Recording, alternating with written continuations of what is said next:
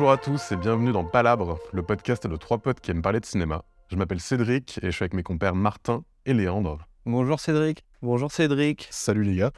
On, on est potes tous les trois, on est tous les trois cinéphiles. Euh, on a un peu donc la, la même passion et surtout on est tous les trois vidéastes, euh, spécifiquement les gars du coup. Donc si vous voulez vous, vous présenter un peu parler de- du collectif. Eh ben, bah bonjour, moi c'est Léandre. Alors moi j'ai 25 ans, j'habite à Nantes et avec euh, mon collègue Martin, on a, on a fait notre collectif qui s'appelle donc euh, Uppercut. Et au nom de ce collectif, on réalise euh, des vidéos promotionnelles, principalement pour euh, tout type de structure. Et à côté de ça, on essaye euh, le plus possible de se libérer du temps pour, pour faire du court métrage, du documentaire. Et puis, ben, par exemple, moi avec Cédric aussi, je fais, je fais de la musique, de la musique à l'image, de la musique de film. On essaie de faire ça le mieux possible. Et donc moi c'est Martin, j'ai euh, 26 ans bientôt et, et donc bah, je travaille avec Léandre comme il disait.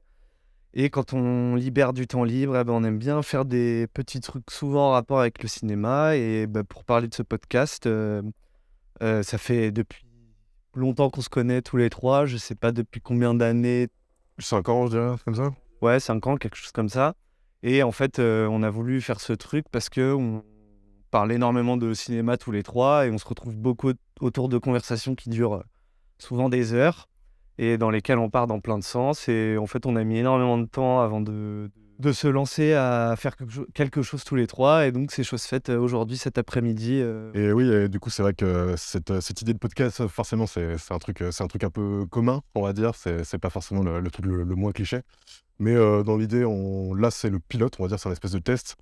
Du coup, euh, ce sera pas nécessairement euh, rentrer à fond dans l'analyse euh, cinématographique ultra, ultra poussée.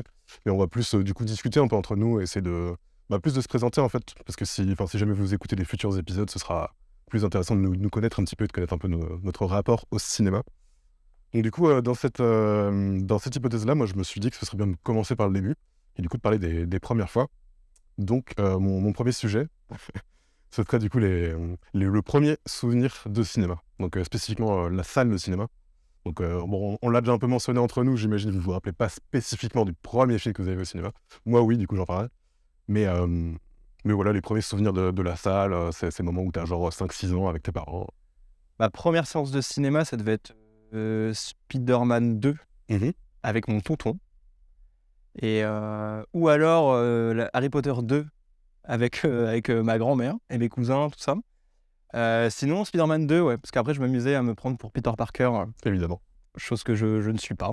Et, euh, et, et sinon, sinon, vraiment, le, premier truc où je me suis dit, le premier film où je me suis dit que c'était vraiment trop cool le cinéma et que c'était quelque chose d'à part entière du reste et que j'ai vraiment ressenti le fait qu'il y avait quelque chose d'intéressant euh, à prendre là-dedans pour faire des vidéos derrière ou pour, ou pour juste se divertir tout simplement, c'est Kick-Ass, en sixième. C'est le... Quand j'étais en sixième, c'est vraiment le film que j'ai regardé chez moi, j'ai vraiment beaucoup rigolé. C'était Il y avait une patte, il y avait quelque chose d'original dans ce que j'avais l'habitude de regarder. Chose qui était principalement des Louis de Funès ou des choses comme ça que je regardais chez moi, avec mes parents.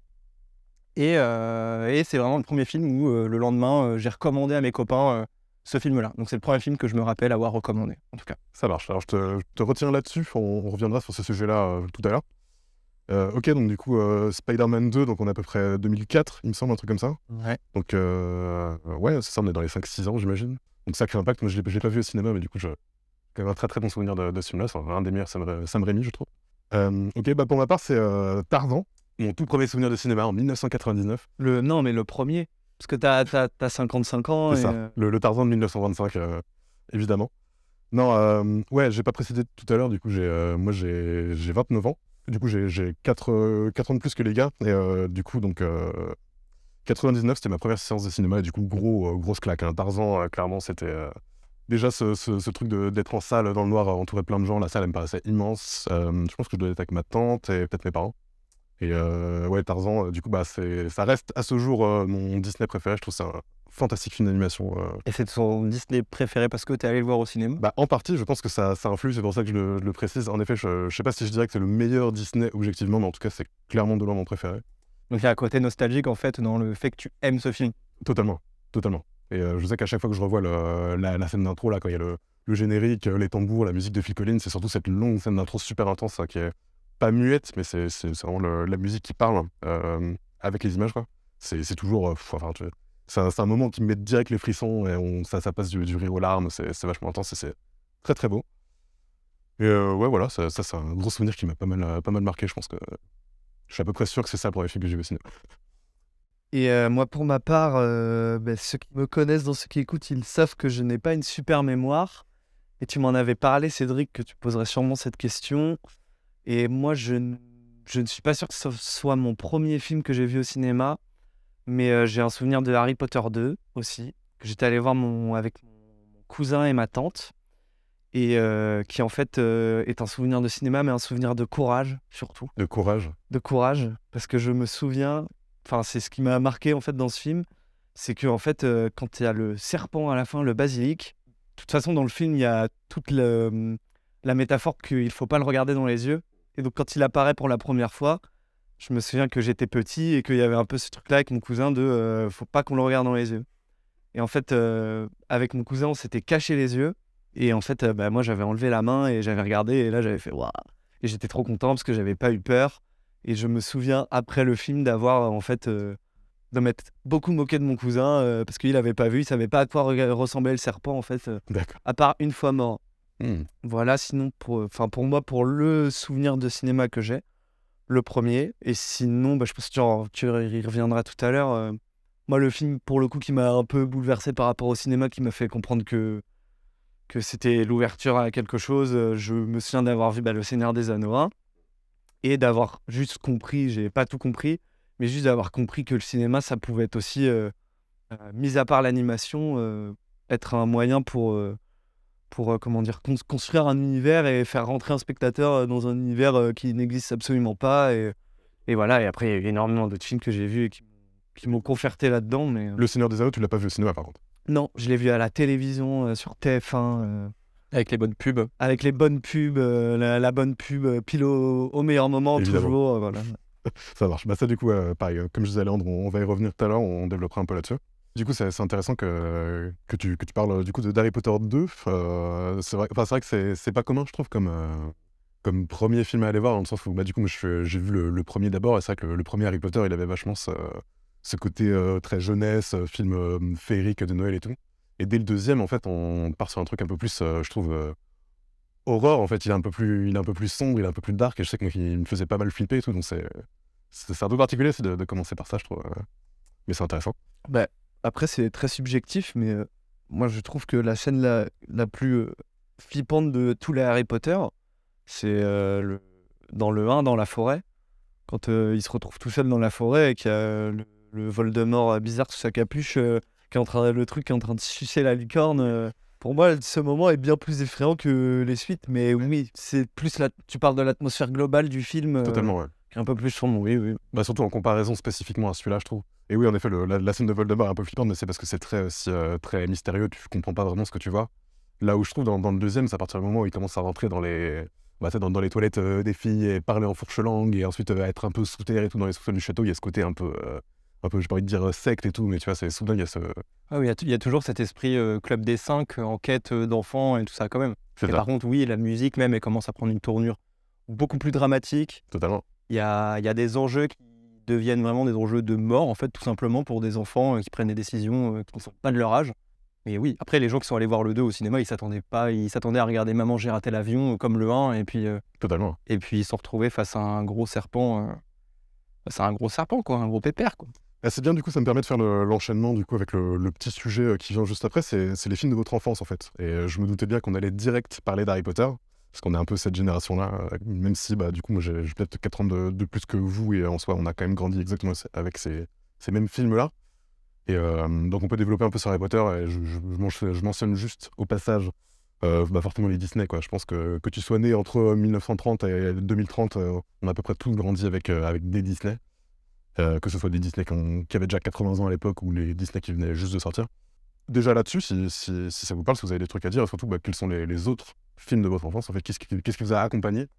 Mais moi, j'ai un peu abordé le, le- le truc en disant que, que, que j'ai été un peu bercé aussi au Louis de Funès. Ouais, carrément, moi aussi. Euh, les Louis de Funès, les Bourville, enfin, oui. Les Jean-Marie Poiret, euh, Francis Weber, euh, tout ça, à fond, comédie française. Donc, bercé par, par les grimaces de, de Louis de Funès. Puis surtout parce que mon père est un énorme fan de, de cet acteur-là. Bah, c'est pour ça que d'avoir été bercé par ça et les Disney aussi, parce qu'on a chez nous une DVD tech, enfin une, une cassette, VHS euh, tech. une VHS tech de, de, de Disney, et, et- et ça, bah, c'est parce que bah, on a tous grandi avec ça, je pense. Ouais. Il y, avait les, il y avait les Disney pour mes deux sœurs, et puis il y avait les Disney à moi, même si, au final, euh, on regarde les mêmes Disney. C'est un retour à l'enfance dès que tu regardes un Disney, et puis, euh, puis voilà, j'ai un grand poster, un grand poster de Peter Pan que j'ai gardé jusqu'à il y a encore deux ans, donc euh, après ça c'est peut-être parce que j'ai pas envie d'être un adulte, je, je sais pas. Tu veux qu'on en parle? Non, on en parlera, mais après. On en parlera plus tard. Euh, moi, pour ma part, bah ouais, bien sûr, les Disney. Alors peut-être que s'ils écoutent, ils diront euh, bah super, merci. Et moi, j'ai pas eu l'impression d'avoir été bercé euh, par mes parents avec le cinéma particulièrement. Mais oui, j'ai vu les Disney, j'ai une grande sœur. bah oui, le classique, le Roi Lion. Je pense que ton Tarzan euh, à toi, c'est mon Roi Lion à moi.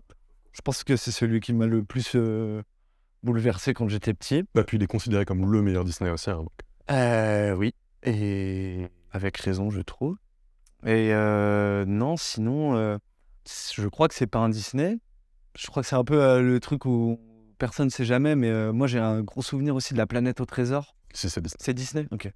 Mais qui est arrivé un peu plus tard, euh, peut-être que. C'était un des, un des derniers films de, euh, en animation traditionnelle. Bah, lui, il m'a- lui, il m'avait pas mal. euh, il m'avait pas mal. euh, Gros univers steampunk. euh. Ouais, ouais, ouais, il m'avait pas mal euh, choqué. Non, mais puis le, le méchant aussi était, euh, était assez. euh, Carrément. assez flippant. Euh, sinon, en film d'enfance, euh... moi, tu veux, j'ai, j'ai pas eu tous les, tu sais, les trucs, les Goonies et tout. Enfin, ça, je l'ai vu, je l'ai vu la vingtaine passée euh, largement. euh. Ouais, c'était la génération d'avant qui a plus qu'à grandir que fait ces films-là, je pense. Bah, du coup, euh, bah, bon, à pareil, évidemment, euh, Harry Potter, euh, Disney et compagnie. Mais non, bah, comme tu disais, donc Louis de aussi, c'est pareil, sur, ce, sur ce genre de, de, de grande personnalité, évidemment, de Jim Carrey, hein, je peux, on peut pas passer à côté, je pense, The Mask, Ace et tout ça, ça c'était, même jusqu'à Bruce Puissant, c'est c'est des films qui m'ont pas mal accompagné, c'était clairement mon acteur préféré à l'époque. Et euh, moi, je sais que j'avais un amour assez par- particulier aussi pour, euh, bah, déjà, à l'époque, euh, le, le cinéma de Joe Dante. Je pense spécifiquement à Small Soldier et Gremlins, qui était vraiment, qui faisait partie de mes films préférés à l'époque. C'était cette espèce de, de mood euh, 90s euh, USA qui, qui nous faisait rêver, quoi. Les, les gamins, enfin, c'était génération VHS, forcément. Mais à quel euh, Bah, très jeune, hein, très très jeune, c'était mes, mes, mes VHS, quoi. Et puis c'était ce truc de, de, de tes jouets qui prennent vie. Enfin, il y Mais avait oui, Toy- mais de ouf. il y avait Toy Story, il y avait Small Soldiers, il y avait le- l'Indien du placard, euh, c'est- ces trucs-là qui étaient très très sympas. Euh, bah, rapidement aussi, euh, moi j'ai toujours été passionné de, de bande dessinée, euh, donc tout type de bande dessinée, mais à cet âge-là c'était surtout de la bande dessinée franco-belge. Et du coup, bah ouais, ouais, tous les, tous les Astérix, des jeux d'animation, euh, les, les, les quelques Lucky Luke, le Tintin, la Requin et tout ça, c'est c'est des trucs qui.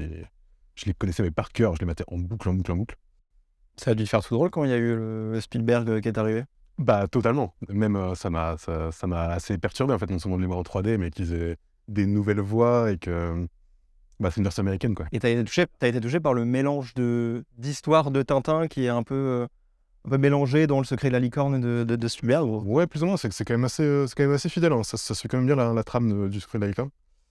Mais oui, bah c'est c'est ce que j'en attendais. Après, euh, bon, il y a, il y a des qualités, il y a des défauts. J'avoue que je suis euh, pas tout à fait partial sur le, la façon dont ils ont fait le personnage de- du Captain Haddock. Je trouve qu'il est beaucoup plus euh, alcoolique, triste. Là où nous, on à un Haddock très, très colérique. Mais euh, voilà, après, ça, ça, ça fait partie des, des bons Spielberg quand même que j'aime bien. Et juste à mentionner au passage, du coup, euh, bah, Roger Rabbit, euh, le petit dinosaure, la bande de Picsou. euh, Ah, le et- petit dinosaure à fond. Bah, tu vois, film d'enfance. Le Et, petit bah, dinosaure. et ça, c'est Spielberg aussi, évidemment. Jurassic Park, Casper, Babe le cochon, etc. Bon, tous les trucs un peu fin 90, début 2000. Rudy le cochon. Je connais pas. Rudy le cochon. C'est qui Rudy? Dis-nous qui c'est Rudy, parce que. Mais je me rappelle plus exactement, c'est juste que oui, c'était la cassette d'un. C'est comme euh, la vibe euh, Beethoven et tout ça, sauf Oui. que là, c'est vraiment avec un cochon. C'est la famille euh, qui part euh, dans leur maison secondaire euh, au bord d'un lac, et, euh, mais avec leur animal de compagnie. Donc c'est un plagiat de Babe, en fait, euh, direct. Ouais, complètement. Mais je pense, je pense. Mais peut-être que s'il y en a qui entendent ça et qui se rappellent de Rudy, ça se trouve, je dis complètement n'importe quoi. Mais, euh, mais il me semble que c'était ça. Mais c'était vraiment Beethoven avec un cochon. Et Beethoven, incroyable aussi, au passage. Yes. Beethoven, film d'enfance. J'ai jamais vu euh, Beethoven. Et pour le coup, film d'enfance, en parlant de ça, d'animaux qui parlent, bah, moi, c'est les Stuart Little. Ouais, Bah, à oui. mort. Ça euh, vraiment, quand j'étais petit, euh, pareil. Et je peux pas ne pas mentionner euh, Pokémon, évidemment. Que ça, c'était toute ma génération. ouais. Euh, et euh, en dernier lieu, du coup, c'était euh, on va dire, la, la dernière période où je, je pouvais encore me considérer comme un enfant, c'était un peu les débuts du, du cinéma d'animation 3D qui devenait vraiment mainstream, donc on va dire 10 ans après, euh, après Toy Story, quoi. Euh, bah, Shrek, L'âge de glace, euh, les Pixar, Monster Company, etc. Mais tu vois, pour en revenir à, Po- à Pokémon, euh, moi, j'ai pas du tout été euh, éduqué à, à ça, parce que c'est normal. C'est normal pour un, pour un, pour un enfant de, de, de 8 ans de jamais avoir. Bah. La, la question, c'est qu'est-ce que tu regardais à la télé si tu regardais pas Pokémon? Je jouais, je jouais au Diddle et je regardais le Funès. Ah, mais moi aussi, je regardais vois. Non, mais c'est vrai que ce truc-là, ça, j'ai l'impression d'avoir toujours été euh, parmi. euh, ouais, dans les bandes de copains, tout ça, bah, le seul qui a jamais joué, à- jamais joué et euh, regardé euh, Pokémon. Je sais quand on discute de tes Dragon Ball Z, les trucs Ouais, comme ça toute qui. cette culture-là, en fait, manga. me- Mais euh, moi, typiquement, quand on rentrait de, quand on rentrait de, l'école, Bah ouais, euh, direct euh, Game One, Dragon Ball Z, bim bam boum. Mais oui, toi, t'as pas eu ça? Bah, sinon, c'est pas grave. tu m'en veux pas? Non, je t'en veux pas. Ok, on va faire. Ouais, bah, pour le coup, alors que je ne suis pas du tout euh, spécialiste, on va dire, euh, comédie française, j'ai jamais trop été bercé à ça, mais par contre, il y en a deux, trois où, bah ouais, euh, les visiteurs et les bronzés font du ski, bah directement, quoi. Ça, ça carrément, petit. Mais sinon, sinon, non, là, je, je n'en ai pas d'autres qui me viennent. Le retour vers le futur, les gars. Ouais, bah moi, j'ai pas, j'ai pas grandi Moi, tout direct ça, avec ça. même Jurassic Ah ouais, Park, Jurassic, Jurassic Park, Park, ouais. Retour vers le Ah, la futur. bonne cassette du retour vers le futur, là. c'est- J'aurais adoré. Moi, je sais que c'est quand je suis arrivé à la fac que je me suis dit, bon, bah, en fait, il est grand temps que je vois les Anti, les Rambo, les Aliens, toutes les sagas avec tout- lesquelles tout le monde a grandi sauf moi, j'ai l'impression. Parce que, ouais, j'étais que euh, dessin animé ou comédie et c'est vrai que. Il a fallu que j'atteigne un certain âge avant de regarder des films avec des vrais acteurs. Et quand bien même c'était c'était le cas, c'était des ouais, c'était du Jim Carrey ou du Funès, quoi. Et ouais, six films d'enfance, quand même, euh, prélogie Star Wars aussi. Ouais, bah pareil, moi j'ai découvert Star Wars beaucoup plus tard. Mais oui, évidemment, tout le monde a grandi avec Star Wars. Mais en tout cas, dans le cinéma, les, les Disney, les comédies françaises, je pense que ça ressemble un peu à ce que beaucoup de gens euh, quoi. connaissent de nos générations et tout. Mais, euh, On l'a pas dit, mais on a. Du coup, moi, j'ai fait une année d'études de cinéma avec Léandre, et ensuite Léandre est allé dans, l'autre, dans une autre école avec Cédric. Donc, euh, C'est ça. justement, parce que je n'écoutais pas assez l'histoire du cinéma. parce qu'il avait pas regardé le docteur Caligari. Et Et c'est pour ça que tu vas euh, perdre à ce petit quiz. Exactement. Donc du coup, ça m'amène euh, ce sujet-là à mon premier jeu. Enfin, c'est un petit euh, quiz cinéma que j'avais prévu, un peu culture. Je me suis dit, quitte à parler des, des premières fois, ce serait intéressant de parler des premières fois du cinéma. Les Ah, premières ok. fois au cinéma. J'ai- eu peur. Euh, ok, donc vous êtes prêts à... Vous êtes prêts Je vais vous poser des questions. Le premier qui répond, il gagne un point, on va dire. Oui, il y a pas... Euh, on commence simple. Euh, Quel est le premier blockbuster de l'histoire du cinéma? Les dents de la mer? Et dans de la merde, bonne réponse. Ouais, par contre, c'est sans pitié, vous répondez Ok, ok. euh, direct. Quel est le premier film intégralement animé en images de synthèse? Toy Story. Tout à fait, c'est Toy Story. Quel est le premier film de l'histoire du cinéma à avoir un, un héros, un protagoniste euh, intégralement en images de synthèse? C'est-à-dire le film est un vrai film, tourné avec des vraies images, avec des vrais acteurs, mais le héros du film, qui porte le, le titre du film, est intégralement en images de synthèse et redoublé par un comédien. Terminator 2 Non. Non, non. Il n'y a, pas de- il y a pas de personnage qui est intégralement une image de synthèse hein, dans Terminator 2.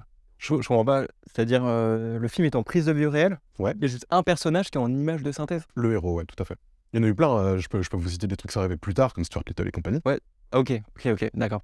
Mais avant ça, le tout premier à avoir eu un héros, et c'est un héros culte, hein, c'est un héros qui existait déjà 30 ans avant que le, que le film soit fait. euh, Scooby-Doo? Pas Scooby-Doo, mais on est dans cette, euh, dans cette vague-là, c'est un peu plus tôt. Ok, ok. Donc il y a d'autres personnages d'images de synthèse dans le film, euh, mais lui, c'est le, le principal. Il y a- il y a surtout d'autres humains à côté, avec qui il est copain.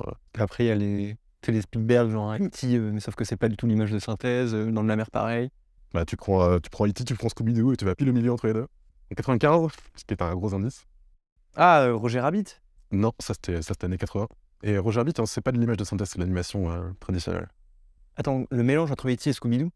Je veux dire au niveau des années. Au hein, niveau euh, des années. Ah, ok. Là, j'étais en train d'imaginer. un- Un chien alien euh, Le chelou. ouais. 95. Je suis sûr qu'en plus, je le sais parce, parce que euh, j'ai regardé la série Light and Magic. Ok. Je sais pas si tu vois. Ah bah si, si. Et, et je suis sûr ils en ont parlé, ils l'ont dit. mais- Ah bah c'est obligatoire. C'est obligatoire parce que c'est- c'est c'est un peu lié à l'univers euh, Spielberg et tout ça. je sais pas, j'ai envie de te dire. euh, Ouais, non, Jurassic Park. Non, mais on est un an après Jurassic Park, deux ans après Jurassic Park. Et c'est bon.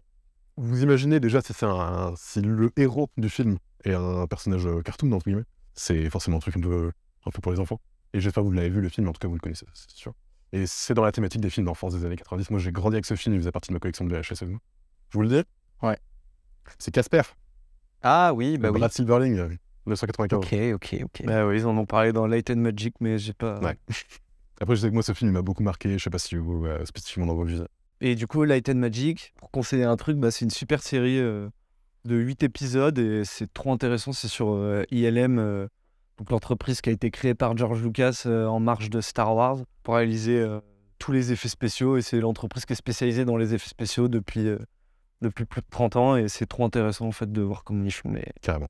Ils sont toujours au top encore aujourd'hui. oui, oui, oui, c'est bah, c'est les- Et, et ce qui est trop intéressant, c'est que à la genèse de- du truc, c'est il a vraiment pris les mecs les plus barrés dans leur domaine et il a dit bon bah je vous achète un hangar et vous allez travailler sur Star Wars. Et après le truc c'est devenu une multinationale et c'est alors qu'à la base c'est vraiment fait avec des fous en fait, euh, des gros bricoleurs et, et c'est trop intéressant. C'est en 8 épisodes et c'est très bien. Absolument. Euh, quel est le tout premier film à avoir utilisé la colorimétrie? Le magicien Magicien d'Oz. d'Oz? La colorimétrie euh, telle qu'on l'a maintenant en numérique. Pas le premier film en couleur, mais le premier film à, à avoir tweaké les, les couleurs en numérique euh, de manière à donner un, un aspect au film. euh. Oh là. Donc vous doutez déjà, c'est après, enfin c'est un truc euh, qui a- Ouais. qui a 20 ans euh, max. Matrix? Non Un truc où vraiment les couleurs, euh, ça fait partie du film, genre. Ah, euh, Sin City ou quelque chose comme ça? Non, non, c'est pas à ce point-là. hein. Mais euh, j'avais une question, bah, j'avais une autre question, c'était quel est le premier film à avoir été tourné en numérique? J'aurais peut-être dû commencer par ça. Parce que moi, ça vous aura donné les, les dates, mais euh, Ouais, je crois savoir aussi. tu sais? Je crois savoir aussi. En entier, c'est euh, l'attaque des clones. Non. Le tout premier film à avoir été tourné euh, en, en numérique, c'est Vidoc, le, ce chef-d'œuvre du cinéma français. Je l'ai jamais vu parce que il est pas conseillé. Ouais, je l'ai pas vu non plus, je généralement, vous avoue, mais, euh, mais j'ai j'ai vu tout un tas de trucs dessus. C'était Ok, celui-là ok. le, le vrai tout premier. Et bah forcément, ça ça, ça, pas eu qu'une bonne réputation à la base. Et ensuite, du coup, Star, Star Wars est sorti après, le deuxième Star Wars. Et du coup, euh, juste après ça, vu que c'est devenu tout un truc, euh, les images numériques, on pouvait tourner à l'infini, on n'avait plus besoin de se, se rester sur la pellicule.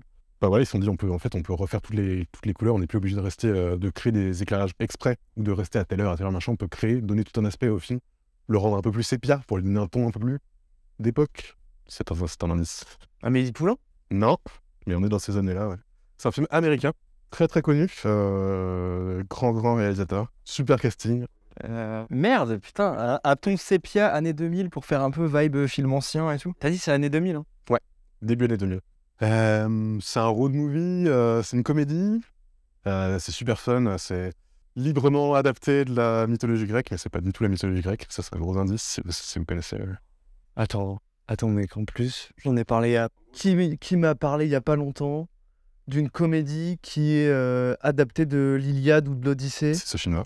Et ah, euh, Oh Brother. Oui, Ok. au brother des frères Cohen. Ah ouais, ok. Tout à fait. Et du coup, bah, vous voyez, Euh, mec, j'aurais jamais trouvé ce son on en a parlé il y a pas longtemps. Ok. Et vous voyez un peu l'aspect du film, du coup, qui est un peu marron, un peu jaunâtre, Ouais, tout ouais, machin. ouais. C'est le tout premier film où on s'est dit, bah tiens, on peut changer les couleurs euh, en post-prod.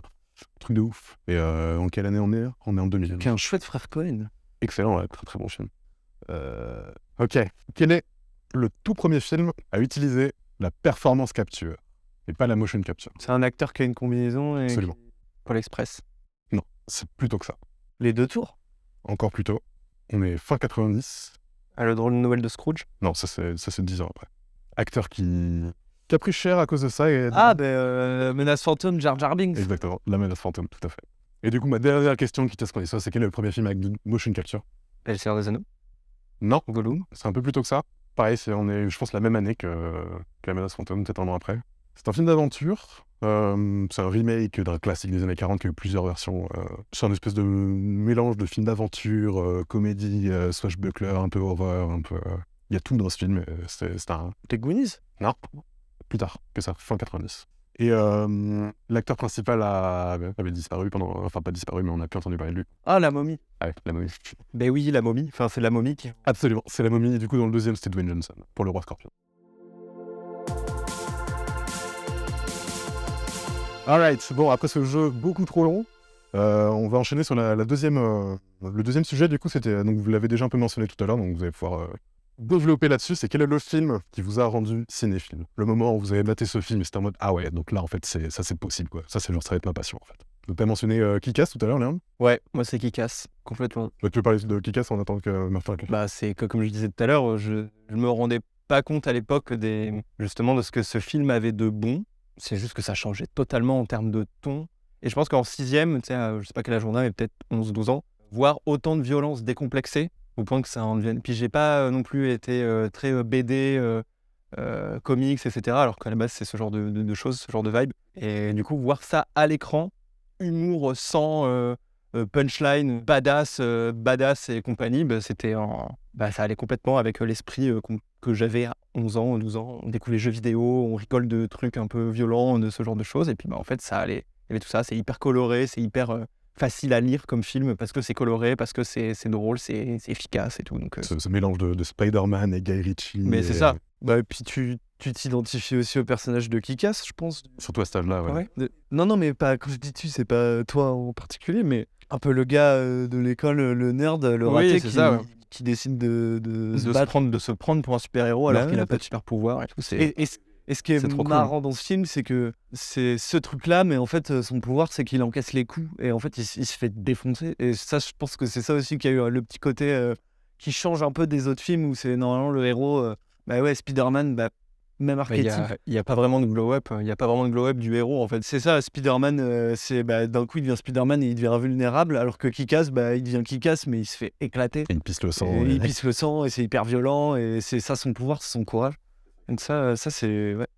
Moi, j'ai j'ai tou- j'ai toujours été très fan de tous les univers de super-héros et tout, de- dès- depuis l'enfance et encore maintenant. Et c'est vrai que Kick-Ass, c'était. un petit choc. Ouais, euh, c'est ça, c'est de passer de Rabbi Jacob euh, comme super-héros à Kikas, euh, ça m'a tout de suite. euh, Ah, moi j'ai vra- j'ai vraiment cette scène de la, la mort de Big Daddy. euh, Le délire en plus, c'est tourné à moitié en POV, tu sais, quand il, quand il Girl vient le sauver. Tu sais, c'est un- dans la nuit et tout, euh, genre la, la musique. euh, Enfin, euh, cette scène elle est incroyable. Ouais, puis ils ont, ils ont fait fort sur, sur la BO, que ce entre John Murphy et Prodigy, et tous les trucs à, à la mode du moment. est- Toutes les musiques de Kikas, étaient sur, euh, sur mon iPod Nano. euh. Totalement. En fait, Kick-Ass aussi, c'est un des premiers films. C'est un des premiers films euh, que je suis allé voir en me disant, euh, je connais déjà les musiques, c'est des musiques que je kiffe. Genre, c'est des trucs qu'on écoute en soirée avec mes potes, euh, Prodigy, le nouvel album de Prodigy à, à l'époque. Et j'étais en mode, waouh, ils ont mis ça dans un film et c'est hyper cool. Et sur des scènes d'action, sur un super-héros qui est de second degré et tout. Moi, je suis, je suis d'accord, c'est un film que j'aime beaucoup. Et puis Matthew Vaughn, du coup, c'était ouais, un peu avec ça quoi, que je l'ai rencontré. Tu l'as rencontré? Ouais, bien Il est- sûr. il est à cool. On a bu un café et tout. ouais. Non, non, mais c'est que j'avais- pas été hyper marqué ensuite par le, par le Hickman qu'il a fait derrière, que je trouve un peu moyen. Du coup, ouais, c'est vrai que c'était un très bon exemple de, de trucs euh, solides, quoi. Et sinon, après, ça aurait été Le Seigneur des Anneaux, grâce à Martin, parce qu'on était en troisième. Et puis, bah, ça faisait déjà deux ans qu'il qu'il radotait sur le fait qu'il fallait que je regarde euh, Le Seigneur des Anneaux. Chose que je n'avais pas envie. Puis j'ai attendu d'avoir une bonne grippe et d'être resté euh, quatre jours chez moi, euh, chez mes parents. euh. Parce que ça dure Pour, 4 euh, jours. Voilà, ça dure quatre jours, donc euh, c'était pile le, le temps qu'il me fallait. Et t'as pris ta grosse claque. Et j'ai pris ma grosse claque. Et là, oui, euh, ça fait rêver, quoi. Bah, c'est pareil, moi, je, je, vais, je vais pas développer pendant mille heures ma réponse parce que j'ai sûrement la réponse la plus cliché de l'histoire du cinéma, mais euh, quand j'avais genre 14-15 ans, bah, j'ai maté Fight Club pour la première fois. Et voilà, quoi, genre, à peu près comme tous les gens qui ont vu Fight Club à cet âge-là, j'étais en mode, mais qu'est-ce que c'est possible de faire un truc pareil, quoi. C'est complètement dingue, une plot twist euh, incroyable et tout. Et oui, bah. Je sais que maintenant, c'est plus du tout à la mode d'aimer Fight Club et de dire que c'est cool, et maintenant, c'est genre, ouais, cliché. hein. Mais euh, enfin, moi, je trouve que c'est fantastique. David Fincher, c'est un, un réel absolument incroyable. Je trouve qu'il a fait des- que des chefs-d'œuvre, et celui-là, c'est. C'est ton plot twist qui t'a le plus marqué? Bah, parce que c'était le premier, ouais. Parce qu'après, bon, il y a eu Sixième Sens, des trucs comme Bah ça. ouais, mais moi des- j'ai. Tu vois, quand on parle en pensant à ça, plot twist et tout, moi c'est pas du tout Fight Club, c'est Sixième Sens. euh, J'étais. Oh. Pareil, mais du coup, c'est une il y en a un plein peu- d'autres. hein. C'était plus en mode horreur aussi, tu vois. Sixième Sens, c'est un peu une découverte de ce, de ce délire un peu horrifique aussi. En vrai, même cette- les années 2000 et tout, euh, plot twist, euh, chien malade, chien malade. euh, Night, Night Chien Malade. Night chien malade, euh, le village ou, euh, Bah, il en a fait sa petite marque de fabrique, quoi. C'est un peu trop, même. euh, ou euh, mais- Signe. Ouais, ouais, c'est pas tellement Oh, un twist. hein, twist, mais- Pas euh, de twist, mais. euh, y a pas bah de oui. Ah, il n'y a, pas- twist. y a pas de plot twist. Moi, je confonds avec le village. Et d'ailleurs, j'ai vécu une anecdote euh, très chiante euh, pour les gens peut-être qui écouteront et qui se reconnaîtront. En fait, Twist, euh, Signe, c'est un film d'enfance pour moi. De- typiquement, signe d'enfance qui me traumatisait avec euh, mon ami d'enfance Dounia. Qu'on regardait le soir, on le regardait tous les soirs quand nos parents ils faisaient des bouffes et que ça parlait fort. Traumatisé, toutes les scènes, là, l'alien sur, euh, sur le toit de la maison, l'alien dans la vidéo. euh, traumatisé. Et du coup, il y a quelques mois, j'étais avec euh, des amis et on savait pas quoi faire. Et puis du coup, euh, bah euh, vas-y, on mate un film. Et puis bah du coup, comme je suis le cinéphile de la bande, ah mais vas-y Martin, je choisis un film et tout.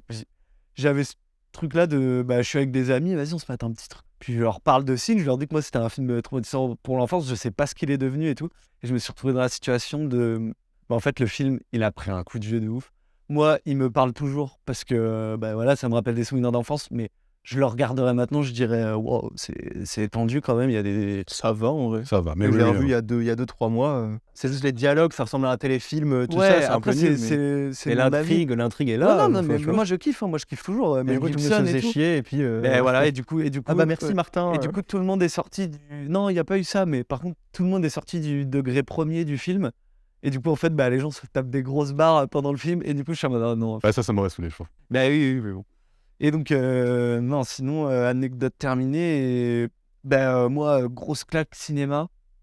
Je sais pas si c'est trop ça la question. C'est plus le truc à donner de cinéma, mais en tout cas, où là, j'ai fait OK, c'est Interstellar. Oui, c'est plus tard déjà. C'est beaucoup plus tard. Mais moi, j'ai pas du tout. Je me suis jamais dit avant euh, mes euh, 18 ans que, ah, euh, bah ok, ça a l'air trop bien comme métier, j'ai envie de faire ça. D'accord. Interstellar, euh, ben, on l'a vu ensemble avec euh, Léandre et puis des, des copains. Et euh, je pense que c'est la seule séance d'un film où j'ai tourné la tête et j'ai regardé mon pote et juste on n'a rien dit. Mais on a fait les gros yeux en mode euh, juste l'intro du film à, à partir du moment où il y a le décollage.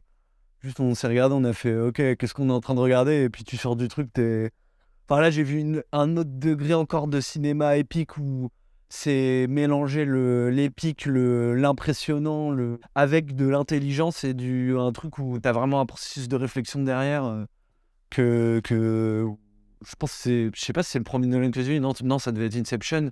Mais Inception il y avait moins le côté encore poétique euh, peut-être qu'il y a dans Interstellar mais oui déjà Inception euh, c'était en mode ok on peut faire des gros blockbusters mais pas forcément que ça soit débile et et des fois jouissif hein, mais Jusqu'à un certain degré, parce que du coup, tout le monde a lâché l'affaire sur Tenet. Ouais, ouais, ouais, ouais. Et, et pourtant, bah, j'ai revu Tenet il y a pas longtemps. et- Je je l'ai pas revu encore, mais moi, j'ai bien aimé déjà. Mais il faut un peu de lâcher prise. Il faut Ouais, un ouais. peu de, de trucs de. Ok, euh, là, c'est ce que je vois. Et puis, je réfléchirai après un peu, peut-être. Puis dans euh, tous les Nolan, il y a toujours eu ce truc un peu James Ouais, Bondesque, second degré. euh, Mais. Interstellar, euh, c'est ma plus grosse claque au cinéma, largement, largement, largement. comme sûrement beaucoup de gens, mais oui, Hans Zimmer, etc. C'est ça que je voulais, que je voulais savoir. C'est euh, plus on en parlait l'autre fois, mais tu vois le fait d'avoir, je sais pas, trois films préférés. Moi j'ai trois films préférés, on va dire. euh, mais, mais, mais si, mais si j'en ai, si, si j'en ai trois, je sais que ces trois-là, c'est pour des raisons différentes. C'est pas parce qu'ils sont à hauteur du barème que je me donne dans ma tête et qu'ils atteignent tous. C'est que, bah oui, je sais pas, Retour à le futur 2, c'est l'aspect nostalgique de mon enfance et du coup, bah, ça devient culte, je connais tout par cœur et, euh, et euh, du coup, ça crée des émotions qui ne, sont, qui ne viennent presque pas du film. C'est juste moi, je me les crée moi-même, ces émotions-là, devant ce film-là. Interstellar, bah, pareil, c'est un de mes films préférés bah, parce que la meilleure séance de cinéma. Et euh, je sais pas, euh, oui, euh, La La Land, La La Land, j'adore ce film parce que c'était en plein milieu des études de cinéma. Et du coup, selon moi, La La Land cochait des cases dans tous les aspects de fabrication, de la musique à la danse, à l'acting, à la lumière, au mouvement cam, enfin toutes ces choses-là. Et du coup, chose que je n'arrive plus à retrouver dans des nouveaux films parce que bah, j'ai l'impression d'avoir coché plein de cases de ce qui peut faire un, un, un meilleur film pour moi.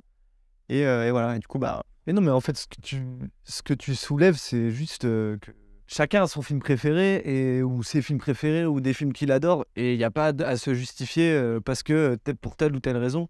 Et aussi, bah, du coup, pour les gens qui nous écoutent, c'est aussi ça qui est hyper important, c'est que t'as pas besoin d'être euh, cinéphile et d'avoir fait des études de cinéma et de tout connaître euh, de la lumière, du cadrage, de tout ce que tu veux sur le cinéma pour pouvoir t'exprimer. Sur un film, c'est une œuvre d'art. euh, tu...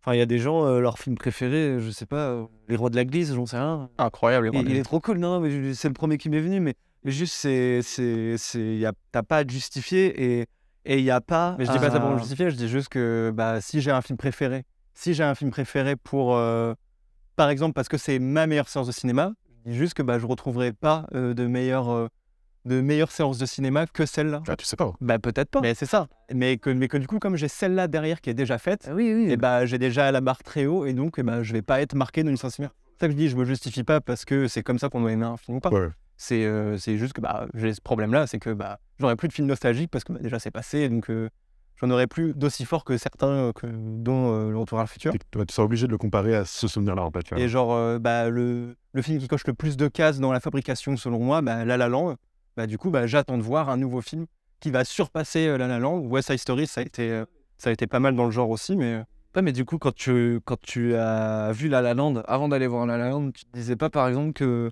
bah, de toute façon, après Interstellar, euh, Il n'y a plus d'autres films qui cocheront plus de cases. Tu t'étais pas déjà mis ce, ce, ce- cette étape en mode euh, bon, bah voilà, j'ai vu Interstellar au cinéma, je me suis pris ma plus grosse claque cinématographique, j'en aurais pas d'autres.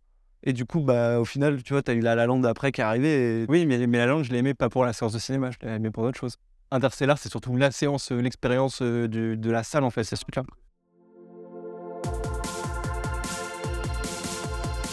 Ok, du coup, Martin euh, nous a préparé un petit jeu. Du coup, je te, je te laisse euh, prendre la main pour, le, pour ce, ce- ce milieu de podcast. euh.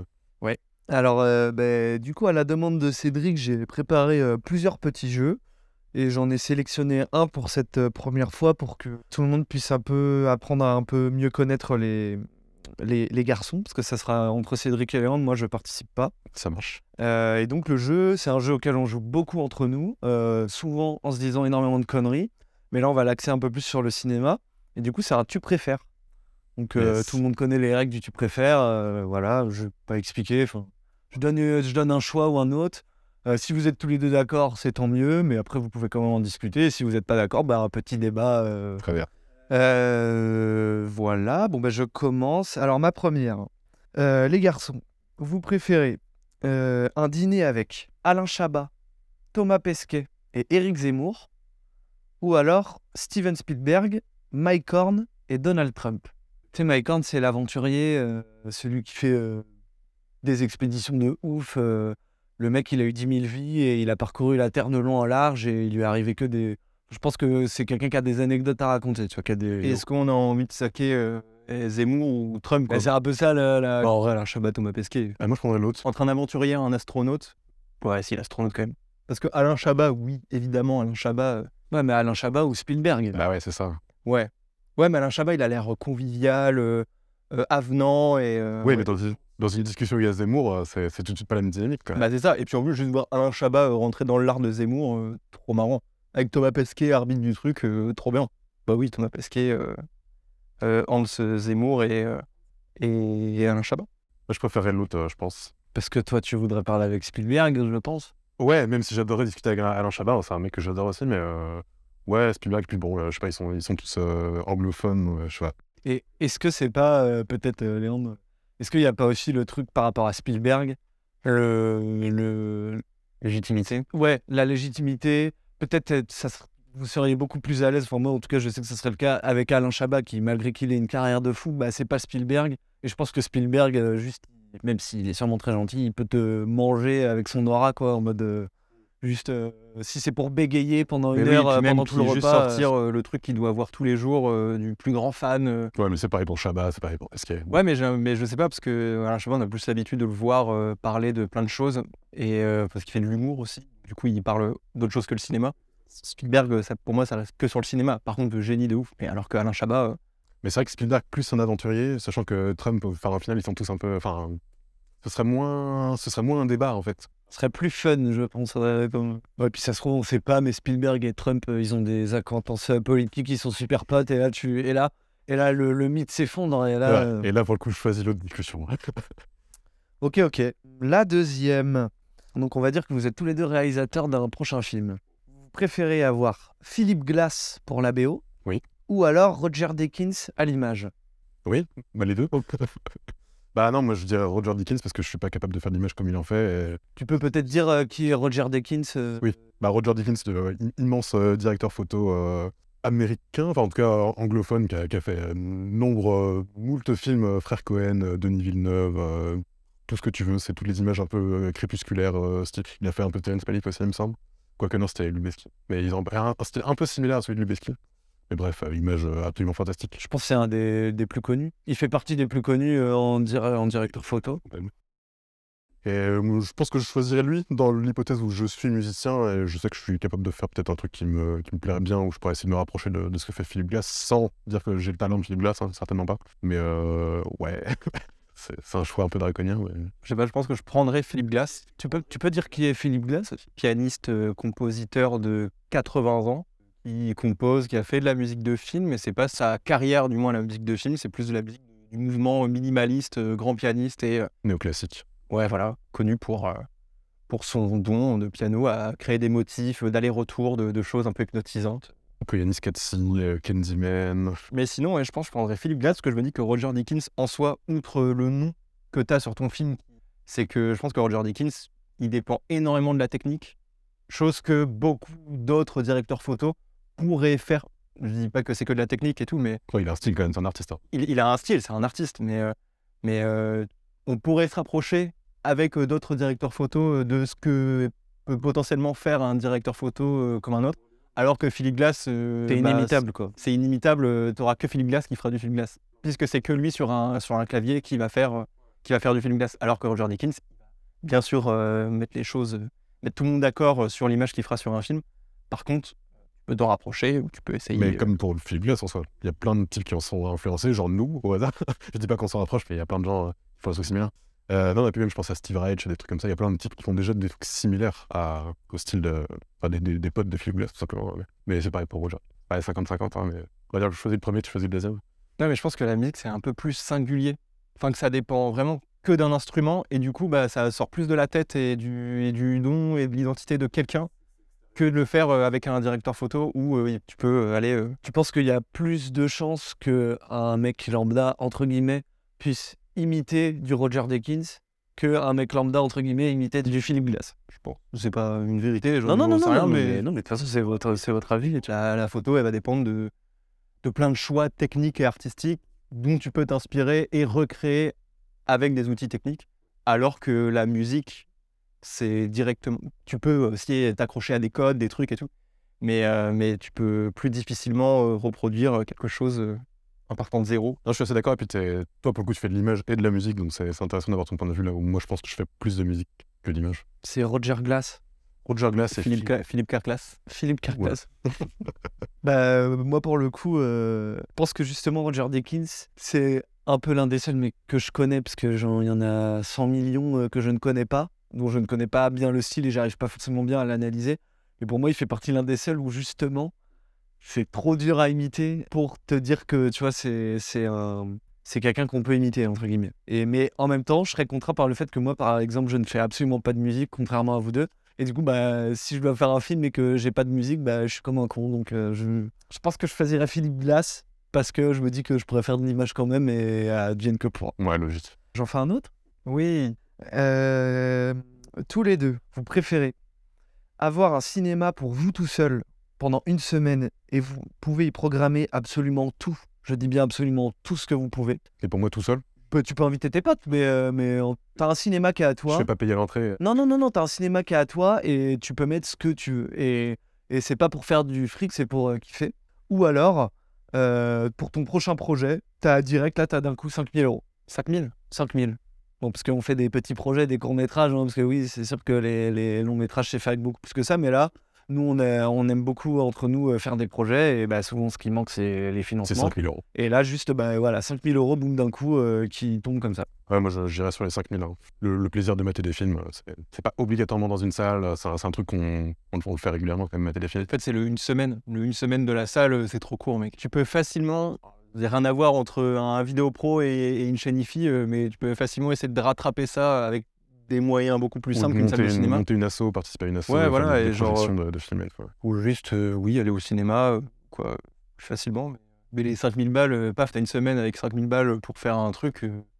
Direct, t'achètes du matos, t'achètes des trucs, euh, tu te fais plaisir, quoi. C'est plus éphémère euh, de juste bah, kiffer pendant une semaine et mater des films, plutôt que d'avoir 5000 qui vont te faire vraiment avancer un vrai projet concret. Ok, eh bien, je pervertis la question.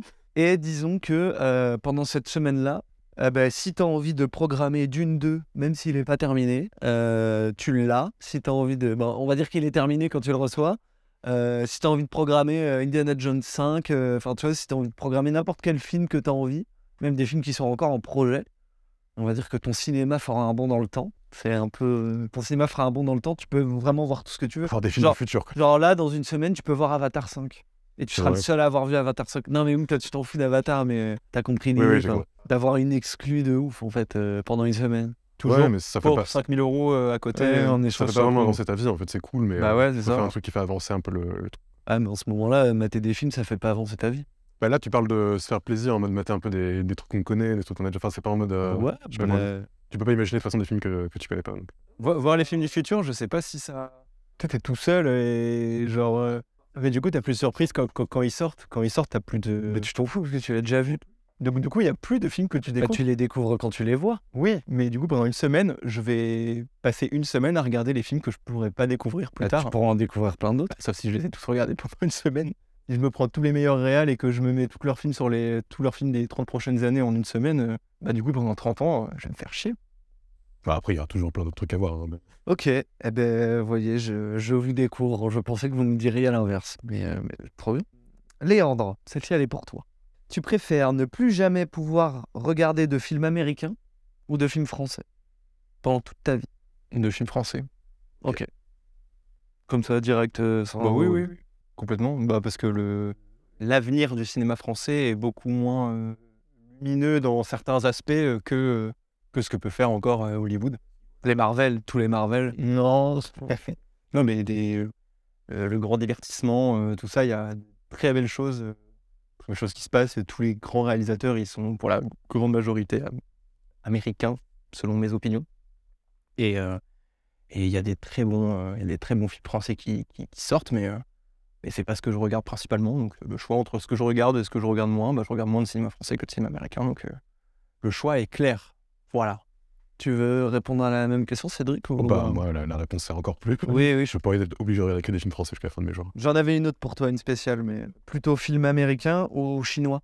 J'ai failli dire asiatique, mais je me suis dit, vas-y, ça, ça serait trop. Non, bah, dans ce cas-là, américain, clairement.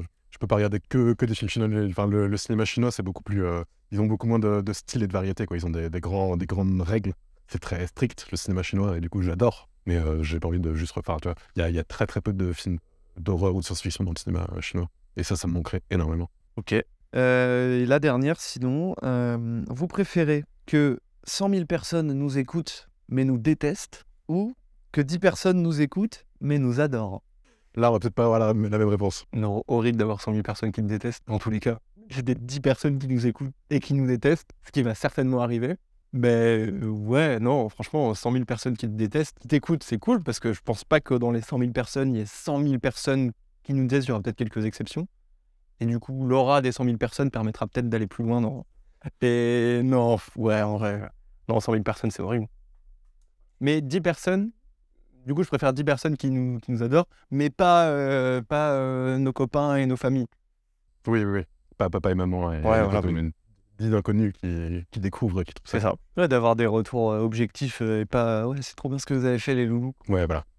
Bon, après, ceux qui nous, les gens qui nous aiment bien, euh, n'hésitez pas à écouter quand mais euh, non, mais ouais, du coup, ça me fait rebondir sur, sur euh, autre chose. C'est un peu le truc aussi de. Parce qu'on est tous les trois créateurs à notre échelle de, de contenu. Et du coup, vous, quand vous créez quelque chose, est-ce que euh, vous le faites pour vous et vous faites que ce que vous aimez et vous le faites un peu de manière euh, cathartique pour vous épanouir? Ou alors il y a aussi une volonté de bah, de plaire, enfin de plaire au grand public, de plaire au public, et du coup, vous y laissez un peu des plumes de, votre, euh, de vos expressions à vous et de ce qui vous anime et de ce qui vous plaît? Moi, ce serait les, les deux. Ça peut pas être 100% l'un ou 100% Bien l'autre, sûr, non mais, mais bien sûr, tout n'est pas Ouais, mais, mais en développant quoi. Pour deux raisons, c'est que bah, à partir du moment où je ferai quelque chose, bah, là, c'est pour moi. Parce que bah, ça me stimule, que ça me fait du bien, que ça me fait plaisir d'avoir concrétisé des choses, d'avoir un rendu euh, final, une musique qui est terminée, le point wave dans ton dossier, il fait plaisir, euh, l'export final de ton, de ton film, de ta vidéo, quoi. Donc ça, c'est pour soi. Après, dans le contenu, faire des choses qui plaisent, plus que euh, faire un truc. euh, Ça dépend en fait le, le- ce que tu veux faire aussi. Si c'est un truc complètement expérimental, que tu as envie d'essayer des choses, tu as acheté une nouvelle caméra, un nouveau synthé, tu veux essayer des, des bruits, des trucs et tout, bah là c'est pour toi. Mais si tu as l'intention de sortir un truc pour le diffuser, je vais avoir plus tendance à vouloir euh, écrire et découper un truc qui va plaire, faire un peu du spectaculaire, des genres de choses qui parlent à un plus grand nombre de gens. Mais même en faisant ça, à partir du moment où je fais quelque chose, et bah ce sera pour moi. parce Ouais, ça t'apporte. voilà, ça bien-être, bien. Moi, je dirais plus. euh, donc, pareil, hein, c'est pas 100% l'un, 100% l'autre, mais euh, je dirais que c'est vraiment beaucoup plus pour moi quand même. Je, suis euh, dans l'ensemble pas hyper de cette idée de devoir toujours séduire et convaincre les, autres et de faire des concessions dans le but de. Enfin, je vois la création artistique comme un truc unique et pur et direct en fait. Enfin, c'est. J'aime pas le fait de, de se forcer à créer des trucs avec un objectif derrière. C'est le public qui doit trouver son, Ouais, c'est son auteur et c'est pas l'auteur qui doit trouver son public. je vais faire spontanément ce qui va me, ce qui va m'inspirer en fait et ça, ça me plaît à moi. Après, ça plaît aux autres, ça plaît pas aux autres, tant pis. Enfin, les- je pense que les trois quarts des trucs que je crée, de toute façon, je les garde pour moi. Je parle de musique spécifiquement. je sais pas, je pense à tous les, les groupes de, de rock que j'ai eu quand j'étais jeune et les groupes de hip-hop que j'ai maintenant, bah, on n'a jamais cherché à, à faire des trucs faciles qui vont plaire facilement. Et du coup, bah, c'est vrai qu'on n'a jamais eu le public qui va avec, mais on, on- on fait ce qui nous plaît le plus et du coup, on va toujours faire des trucs euh, les plus chelous, les plus expérimentaux, mais c'est parce qu'on aime, quoi. Donc, euh, ouais, non, c'est vraiment beaucoup plus euh, pour moi que je crée, peut-être de manière ultra égoïste et tout, mais ouais. Voilà, Oui, personne n'est Ça n'a rien De toute d'égoïste. façon, il n'y a pas de, il y a pas Oui, de bonne, euh, il y a pas de sûr. bonne réponse. Bah, je vous propose d'enchaîner sur le, le sujet suivant. Euh, donc tout simplement, là, c'est là ça va être la- le nerf de la guerre. Donc c'est le truc principal, hein, c'est une discussion qu'on a eue euh, 15 000 fois entre nous. hein. Euh, Quels sont vos films préférés Euh, Qu'est-ce qui vous fait vibrer le plus Qu'est-ce que vous attendez le plus Qu'est-ce que... Dans ce qu'on regarde ou dans ce qu'on veut faire? Dans... Bah en fait les deux. Parce que je voulais, je voulais mettre ça dans la question aussi, c'est que vu que vous êtes euh, cinéaste aussi, c'est voilà, par rapport aussi à, à vos envies, à vos, à vos attentes, à vos aspirations. Tu vois. Si c'est trop flou, euh, euh, moi je commencerais par dire que bah, moi par exemple je suis méga euh, branché euh, cinéma de genre. Genre j'étais très très longtemps passionné par euh, essentiellement que de la science-fiction et ensuite j'ai eu toute une période de full horreur et maintenant je suis vraiment branché à fond cinéma asiatique. J'ai toujours adoré les cinémas d'animation, euh, que ce soit asi- asiatique ou pas. Et voilà, je suis toujours euh, attiré vers des trucs qui mettront peut-être moins de gens d'accord et qui sont plus, plus osés, plus, plus bizarres, plus étranges, plus, euh, plus sombres, plus, euh, plus malsains. Et tout ça, c'est toujours plus mon délire que Donc, t'as soif de découverte, de découvrir des nouvelles choses à chaque fois ou... des nouvelles sensations, ouais, des trucs étranges. Je vais toujours aller plus vers, les- vers des, des films expérimentaux des années 70, des trucs, euh, des trucs un peu étranges, même si je suis le plus gros consommateur de blockbusters euh, Marvel, tout ce que tu veux. hein, ça... Mais t'aimes pas Titanic? J'aime bien Titanic. Euh, Avatar. Je préfère Titanic à Avatar. Euh, non, c'est pas que j'aime pas Avatar, je trouve ça vraiment très très moyen. Et bon, Bref, c'est une autre discussion, mais, euh, mais j'adore James Cameron. Euh, voilà, je, je suis beaucoup plus. euh, si, si tu peux me faire découvrir le truc le plus chelou et extrême au possible, euh, qui, a, qui, a, qui a brisé tout un tas de barrières à une époque où personne faisait ça, ça m'intéresse beaucoup plus que le truc consensuel sympa du moment. De toute façon, tu as un avis sur le cinéma qui est aussi à toi et que plein d'autres pourraient partager. À partir du moment où tu m'as dit que juste foutre un- une caméra sur un lampadaire et la laisser tourner pendant, pendant 36 heures, bah, ça reste un film. Absolument. Bah, c'est un débat en soi parce que ça c'est pas fait potentiellement. C'est pas des images qui bougent avec du son, c'est pas forcément euh, raconter une histoire. Mais du coup, tu peux interpréter une histoire dans le. Tu peux dans- très bien raconter une histoire de cinéma. En fait, moi, je pense au fan footage, c'est un, genre que, que j'affectionne tout particulièrement. Alors, beaucoup diront que c'est un truc ultra répétitif, euh, cliché, nauséeux, tout ce que tu veux. Mais je trouve que c'est le, le seul genre à l'heure actuelle qui est encore en train de, de repousser des nouvelles limites de, de la narration, en fait. Surtout maintenant qu'on a toutes les, les nouvelles technologies qu'on a maintenant, euh, les, ordinateurs, les réseaux sociaux, les, trucs tactiles, la réalité virtuelle et tout. C'est encore le dernier genre qui est encore en train de, de briser certaines barrières de comment tu racontes des histoires, en fait. Dans des questions de, de point de vue, dans des questions de d'immersion, en fait. euh, de raconter des histoires en temps réel, mais en vrai temps réel. Tout un tas de trucs comme ça. Puis surtout, le, fait de, bah, que la caméra soit diégétique, en fait, que les personnages, enfin, que tout est. Ouais, qu'il n'y ait pas de, de recul, quoi. Enfin, qu'il n'y ait pas ce truc d'être un spectateur. De la même manière que bah, tu as un jeu vidéo normal que tu vas jouer où tu vas regarder un écran et appuyer sur les touches, et un jeu vidéo VR où tu es vraiment beaucoup plus à l'intérieur et tu pas en train de regarder un écran. Voilà, bref, euh, je suis- je suis toujours intéressé par, ces, par les limites des trucs et toujours envie d'aller toujours un peu plus loin dans le, dans le truc euh, plutôt que de mater la, la nouvelle comédie avec Danny Mood. Sympa pour Danny. Ouais, j'ai rien contre lui, mais je je l'ai jamais vraiment trouvé très drôle. Euh, bah, du coup, moi, je veux bien rebondir là-dessus.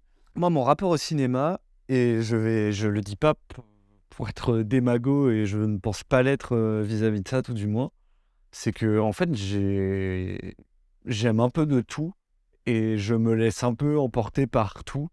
Il y a des trucs, euh, je suis complètement imperméable, mais pas tant.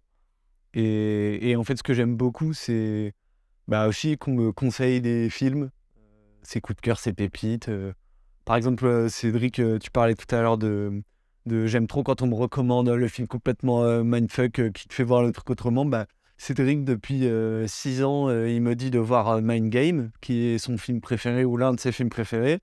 Et j'ai mis longtemps à le voir, mais du coup, je l'ai vu et bah ouais, ça, ouvre encore d'autres portes. En fait, moi, j'aime bien ce truc de, à chaque fois ouvrir des petites portes, ouvrir des petites portes et ça élargit le truc. Mais par contre, je sais que moi, mes, mes films préférés, si je dois trouver une qualité qui les réunit tous, c'est qu'il y a toujours un peu, et encore, hein, bien sûr, euh, je peux trouver euh, le, le contre-argument à chaque fois, hein, mais, mais je pense qu'il y a toujours un peu quand même une part de grandiose et de et d'un truc euh, qui m'enlève de ma réalité et de mon quotidien, où là, je me dis, waouh, euh, j'en parlais le toi avec Léandre, en fait, j'aime trop les, les moments de grâce. Toi le, le moment et en fait je pense que c'est pour ça que le Seigneur des Anneaux moi quand, à l'époque Euh, c'est le truc qui m'a fait péter les plombs et c'est toujours mon film préféré, mais c'est que il y a des moments où j'ai l'impression que ça ne pourrait pas être mieux fait que comme ça a été fait là et qu'on pourrait triturer les méninges pendant, pendant euh, mille ans, euh, on le ferait pas mieux. Et moi, c'est ces trucs-là où je, où je pète un câble et, et toujours cette petite notion de, ouais, de grandiose. J'ai vu, euh, j'ai vu Il était une fois dans l'Ouest hyper tard. Bah ouais, la scène après, c'est après. Et là, je pense que Léandre, il en parlera plus. L'aspect plastique et le, le, le, le matériau du film. bah, moi, juste bah, la musique et ce, ce land traveling euh, euh, Bao euh, Bah oui. euh, sur euh, Jill, euh, donc, euh, dont il était une fois dans l'Ouest, euh, Jill euh, qui découvre sa famille assassinée. Bah voilà, moi, ça me... c'est con, mais ça me, ça me fout en l'air, quoi. Genre, euh. Et c'est parce que, c'est pas parce que c'est triste, c'est parce que je vois un truc où je me dis, ok, le cinéma, c'est ça, et là, je me prends un peu la puissance du truc, quoi. Un souffle, quoi. Ouais, ouais, c'est vraiment ça. Pour le métaphoriser, oui, je peux me prendre le souffle avec euh, la lumière divine qui tombe sur ma gueule. Genre, c'est quand je ressens ces moments-là où là, je me dis, ok, là, là j'ai ressenti un truc de ouf. Et sinon, aussi, parce qu'on développe un peu pour que vous nous connaissiez mieux, etc. euh, Mais aussi, bah, moi, j'aime beaucoup, beaucoup écrire.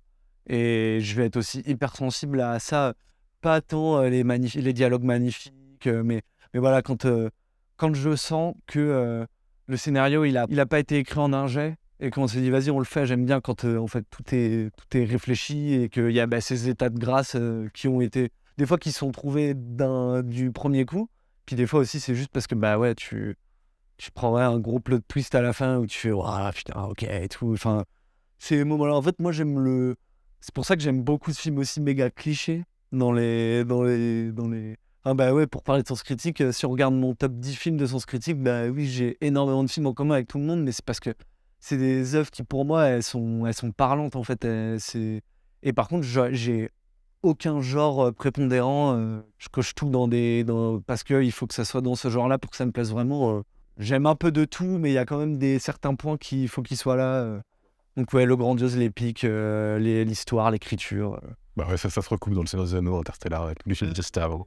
Ouais, bah, oui, oui, c'est, mais c'est cliché, hein, mais, euh, mais j'assume complètement et, et, et j'assume d'autant plus que, bah oui, chacun aime ce qu'il veut et puis voilà, c'est pour que ça te touche, c'est l'important.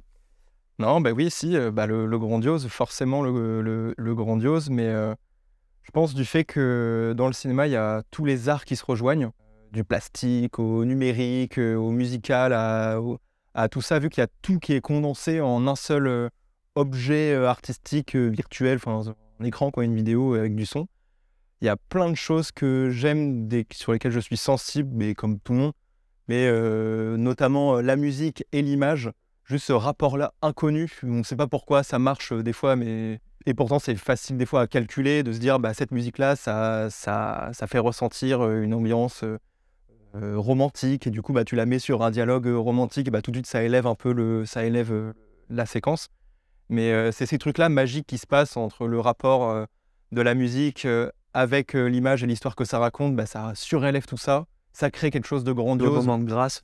Ouais, voilà, les, les moments de grâce, mais du coup, les moments de grâce comme toi, les trucs épiques, euh, tout ça, dû à ça, en fait, à tous ces arts qui se rejoignent, euh, de la lumière à la, à la gueule même de, de, de, de l'acteur, euh, au ton de la musique, tous ces trucs-là qui se rejoignent, créent un truc inconnu, on ne sait pas pourquoi, qui touche certains plus que d'autres. Mais moi, ça va vraiment être ça, ça va être euh, le truc le plus cliché du monde, mais des retrouvailles à la fin d'un film sur le quai d'une gare avec euh, la mélodie qu'on entend depuis le début, mais qui est accompagnée par l'orchestre entier à la fin et que tout ça est surélevé avec un travelling circulaire autour des, des, retrouvailles, ben, genre ça, c'est tout de suite, ça marche direct avec moi. Et, et du coup, bah, juste pour rebondir, euh, c'est. Et aussi, il y a un truc qui est hyper important dans le cinéma, mais comme dans toutes les choses de la vie, je pense, et tout, surtout pour l'art, c'est aussi que c'est grave une question de mood aussi. Enfin, c'est de. Dans quel état d'esprit t'es quand tu vois le truc. Il y a des œuvres qui arrivent à transcender un peu tout ça, et encore. Mais je pense que, pas pour moi, il y en a. Il y a des trucs. C'est un peu les films qui mettent tout le monde d'accord, mais c'est parce que c'est. peu importe si t'es peu importe si t'es au fond du gouffre euh, il y a des films qui ça te euh, rend pas euh, méga heureux d'un coup mais ça te met quand même une petite alors qu'il y a des films bah t'es euh, t'es dans un état de merde dans ta vie ils vont pas t'aider ils vont ni ils vont ni t'aider ni te- ni t'enfoncer mais ils vont rien te faire alors qu'il y a le pouvoir du cinéma des fois il est là mais pour moi ça dépend quand même du mood dans lequel tu tu vois les œuvres. Bien sûr. C'est changeant. Après, tu peux, tu peux même en étant dans un mood euh, différent, c'est juste, ça va juste pour moi changer la sensibilité sur un, un truc en particulier. Mais par contre, euh, bah, tu vois, genre mon rapport au cinéma, ça va être toujours la quête perpétuelle de d'émotions fortes. Genre vraiment que ce soit des émotions euh, euh, de, de tristesse ou de peur pas que la ça. comédie ou juste- c'est- oui, Ouais, voilà, genre, ou alors des barres de rire euh, devant une comédie. Juste les émotions fortes qui sont procurées par tout ce truc qui s'assemble dans tous les aspects du film. Mais la quête d'émotions fortes, et en même temps, des fois, sans pour aller dans l'émotion, pour dire tout l'inverse, genre juste des fois, même si c'est euh, filmé avec le cul, genre un, un bête de scénario, je sais pas, je pense à euh, The, The Man Fro- from the Earth. Oui, Man from Earth, ouais. Genre, euh, c'est c'est filmé, c'est un téléfilm, enfin, genre, c'est C'est un moche, téléfilm, c'est oui. c'est- c'est C'était le début des caméras. euh, Ouais, en tout cas, c'est c'est dégueulasse. C'est juste un champ contre champ avec des gens qui Discutent parlent, dans un salon, ouais. discutent. Mais par contre, c'est euh, c'est brillant. c'est brillant. C'est brillant parce que ça pose une petite graine dans ton cerveau, un exercice mental. Et du coup, tu vas y réfléchir et tu vas y repenser. Et, ça... et puis en plus, les questions que tu te poses, et bah, tu te rends compte au fur et à mesure du film que bah, à un moment, il y a un personnage qui te pose la même question. Donc ça t'implique dans le film et tout ça. Et euh, donc il n'y a pas que les émotions fortes. Pa- Parce que c'est bien écrit, c'est intelligent. Mais le mindfuck aussi, c'est un truc que j'adore. C'est quand ça te retourne le crâne et tout ça. Mais euh, sans aller dans le grandiose de par l'image et la musique. Mais sinon, principalement, c'est pour ça que j'adore le film, euh, le film grand public, le blockbuster, tout ça. Mais le bon blockbuster, c'est pour aller chercher justement ces émotions fortes-là. Qu'est-ce qu'on peut faire de millions de thunes de, dollars pour créer des émotions? Bah, Des fois, ça marche trop bien. Et des fois, ça marche pas. Ça dépend sur qui, il y a toujours. euh, Oui, et encore une fois, ça dépend en qui, en fonction aussi des, des moods et tout ça, comme disait Martin. Oui, c'est vrai que j'ai pas, j'ai pas précisé tout à l'heure, c'est dans, dans, dans mon speech, mais oui, forcément, le, le lien avec la musique. Enfin, Léandre et moi, du coup, on, on fait pas mal de musique ensemble et séparément. Et quand on fait de la musique ensemble, c'est souvent pour, euh, pour faire de la musique bah, pour l'image. C'est clairement pour, pour des musiques de films. Et parce qu'on est tous les deux passionnés par ce même truc de comment euh, ces, ces- ces deux arts-là vont se, se compléter, se transcender l'un l'autre. Et ouais, clairement, moi, je sais que les, les comédies musicales, c'est un truc que j'adore, mais genre, j'adore. Parce que ce que je ressens dans les comédies musicales, c'est c'est pres- c'est presque interdit. Je J'ai presque pas envie de, que ça me fasse autant, euh, autant d'émotions, mais, mais c'est vrai que bah, c'est là, quoi. c'est- Bah, tu vois, mon dernier chef-d'œuvre que, que j'ai vu, c'est c'est c'est La La Land. Et du coup, la dernière fois depuis La La Land que j'ai vu un bon film qui m'a autant marqué, bah, c'est West Side Story, Spielberg. Et du coup, bah, il me faut une comédie musicale là, Moi, je pense que c'est les deux seules comédies musicales que que. t'aimes. Non, pas que j'aime, Ouais, mais qui te marquent, qui euh. me font. Ah ouais. ouais, qui m'ont qui m'ont marqué. Tu vois, on est tellement bercé par ça euh, pour la musique, euh, quand on fait de la musique ensemble, que même quand on fait de la musique qui n'a pas vocation à être mise sur un court métrage, et ben on se rend compte qu'on fait de la musique de film tout simplement. Totalement. Et que du coup, on a fait notre musique, et donc on a envie de faire un film par-dessus. Ouais. Et donc du coup, euh, bah, pour terminer, j'avais un petit, enfin avant de, de faire le dernier jeu, c'était les films préférés. Du coup, donc on, on est dans le thème, hein, mais c'est juste pour pour citer rapidement. Martin, t'avais déjà parlé de Mind Game tout à l'heure, qui est absolument mon film préféré ever, qui est un film d'animation japonais qui est à mon sens pas assez connu et qui est complètement euh, fou, expérimental et qui utilise tous les styles d'animation euh, au sein de ce film. C'est complètement non, je le recommande. Et évidemment, euh, bah, pour citer rapidement. euh, dans ce que je préfère, Blade Runner, 2001 Odyssée de l'espace, Ghost in the Shell, le cinéma de David Lynch, spécifiquement Lost Highway et Mulholland Drive. Voilà, j'adore l'horreur italienne, Suspiria, ce genre de film. John Carpenter, The, The Thing, David Cronenberg. Voilà, vous voyez la cam un peu. Après, je, oui, je, je, je vais pas me cacher de The Dark Knight et Watchmen, évidemment, j'assume absolument. fait oui. de ce que je préfère. Bah oui. Et, euh, et voilà, dans, dans l'ensemble, des, bah voilà, des trucs un peu tristes, euh, sombres et dark et tout. Mais, euh, mais bah voilà, c'est c'est ma cam. Vos, euh, vos films préférés, euh, rapidement? Tu, tu peux te dire non Tu veux que je te sorte ton, ton top 10 euh, Oui, parce qu'en fait, tous les trois aussi, on se sert énormément de sens critique. hein, donc, euh, c'est. Depuis tout à l'heure, tu as, bien mentionné Le Seigneur des Anneaux, Interstellar, ça c'est sûr. Il était une fois dans l'Ouest aussi. Alors, je vois dans ton top 10 euh, Les Affranchis. Ouais, euh, dis peut-être ceux qui paraissent, toi, me connaissant un peu plus. euh, bah, les Affranchis, hein, bon, bah, Scorsese, euh, Gangster et compagnie, euh, ça forcément, c'était euh, dans, dans la catégorie grandiose. Des gros thrillers coréens, genre The Chaser par exemple. Je vois qu'il y a David Lynch, Mulholland Drive. Wes Anderson, Grande Budapest Hotel. Et puis oui, je sais que tu adores Anderson, euh, Boogie Nights, euh, Magnolia, Magnolia, tout ça. Ça, c'est fantastique. euh, grand, grand chef-d'œuvre que j'adore aussi. Mais ouais, euh, bah, moi, si je peux recommander un cinéma à des gens qui ne connaissent pas trop, euh, euh, bah, le cinéma coréen que j'ai découvert euh, sud-coréen pour le coup. Je ne connais pas le nord-coréen euh, encore. Pas encore. Euh, cinéma sud-coréen, euh, bon, ok, pour la plupart du temps hyper violent, mais, mais aussi hyper poétique en fait dans sa violence. Et, et euh, moi, c'est un cinéma que j'ai découvert tard, mais que je trouve trop fascinant parce qu'en fait, c'est il pousse les curseurs à fond tout le temps, mais de manière trop cool et trop intelligente. C'est Et des thrillers level euh, au moins David Fincher, mais genre, euh, c'est c'est le level normal des thrillers euh, en Corée, quoi. C'est- C'est pas, les- c'est pas juste les chefs-d'œuvre. Et forcément, bah, Park Chan-wook, Kim Ji-woon, euh, etc. Toi, Léon, tes films préférés? Pour revenir sur euh, le rapport euh, musi- musique-image, émotion, euh, t'as, ouais, bah, tu vois, genre La La Land, Le Cercle des Poids Disparus, Interstellar, Cloud Atlas, Forrest Gump. Ouais, voilà. Et ça, c'est pour faire un peu, pour être cohérent par rapport à ce que je disais tout à l'heure, mais il y a des fois, il y a un petit truc qui se. Il y a un petit euh, grave de- du Cournot qui, qui- qui se cale au milieu de tout ça. Et, euh, et sinon, Mister, no, Mister Nobody, euh, euh, énorme claque euh, dans le mindfuck. euh, voilà. Bah, et puis très sensible aussi. Oui, très sensible. Puis, euh, bête d'écriture. Ouais, puis ouais, il y, a un- lien, je trouve, entre genre Mister Nobody et le cercle, le cercle des poids Il y a que mais- grave pour moi qui Oui, c'est pas joyeux, c'est pas. il est pas euh, je sais pas comment dire il est pas mélancolique tu vois il est pas il est pas créateur de, de sentiments forts mais c'est un super film moi j'adore mais Ah, mais je crois que c'est le premier film qui m'a un peu redonné confiance au cinéma, euh, cinéma français, euh, de, de films de genre, horreur, made in France, avec un jeu très, euh, très réaliste, euh, très réaliste, puis Garance Marillier, euh, pépite dedans. Bah, c'est le début d'une espèce de nouvelle vague. Hein, Mais c'est ça, et du coup, il y a plein de films qui découlent, qui découlent de ça. euh, ouais, du bon comme du mauvais. il m'a marqué, et surtout, je savais pas que c'était un film qui parlait de cannibalisme. Du coup, bah, c'est la grosse claque au milieu du film quand ça commence à, à partir euh, dans ce délire-là, avec une superbe musique euh, de Jim Williams euh, faite à l'orgue. Totalement. Faut remarquer qu'à chaque fois qu'on parle de film, Léandre et moi, on va forcément parler du compositeur et de la musique qui vient derrière parce que c'est indissociable. Mais sinon, après, bah ouais, les grands classiques forts en émotion, Seigneur des Anneaux, Forrest Gump, Interstellar, Cercle des Poids Disparus. Et, euh, mais sinon, mon top 1 euh, ever, Cloud Atlas, film beaucoup trop sous-coté, qui a le mérite de, de, de mélanger en fait plein de, plein de genres de cinéma et c'est à chaque fois brillant dans la manière dont c'est, dont c'est mis en scène et ça te projette en fait dans plein de styles différents. il Enfin, y a à boire et à manger il y a à boire et à manger pour tout le monde. Et si tu es sensible à chaque univers dans, dans ce film-là, bah, ça devient une énorme pépite pour toi. C'est une fresque. C'est Menu Maxine et stuff. euh, ouais grave Et puis la musique qui lie, ouais, pour, toujours pour revenir à la musique, mais la musique lie toutes ces histoires, parce que c'est un film choral et c'est la musique qui lie aussi tout ça, c'est la poésie, c'est l'amour, tout ça, enfin bref, qui lie, qui lie toutes ces histoires entre elles. Et, euh, et ça marche très bien. Je l'ai découvert sans savoir à quoi m'attendre. À 14 ans, regarder un film de 3h30, c'était pas du tout mon truc. Et euh, je l'ai regardé sur un lecteur DVD portable. euh, Ah, tu l'as pas vu au cinéma Non, sur un lecteur DVD portable en voiture. Et genre, ça m'a marqué, mais euh, vraiment. Du coup, je l'avais revu après dans un meilleur contexte. Et du coup, c'est le genre de film où une deuxième lecture est euh, primordiale pour comprendre certaines choses et voir un peu les préparations paiement, parce que du coup, tu sais, une nouvelle lecture. Ce genre de film comme Interstellar, Inception, où, tu, où deuxième lecture fait partie de la, de- du, du film. Et du coup, bah, Cloud Atlas, ça m'a encore fait redécouvrir de, plein de choses, de, de le voir dans un autre contexte et tout. Bref. Totalement. Je l'ai- je l'ai pas revu, Cloud Atlas, mais ouais, c'était une des séances de cinéma les plus longues de ma vie. Mais, euh, mais ouais, il y a plein de. mais dans le bon sens du terme ou- Bah oui et non, il y a des segments que j'ai beaucoup moins aimé. D'accord. Les, les, les trucs euh, science-fiction et tout, euh, ça j'ai beaucoup aimé, mais après c'est plus la, partie euh, maison de retraite et compagnie, c'est le moment où le temps il se fait long quoi. Alright, et bah du coup j'ai dans le même thème du coup des films préférés, j'ai prévu un petit jeu euh, sur, sur les films préférés. Bon, bah dans, le- dans le thème du moment, quel est le film préféré de James Cameron? Il a pas parlé de Duel de Spielberg?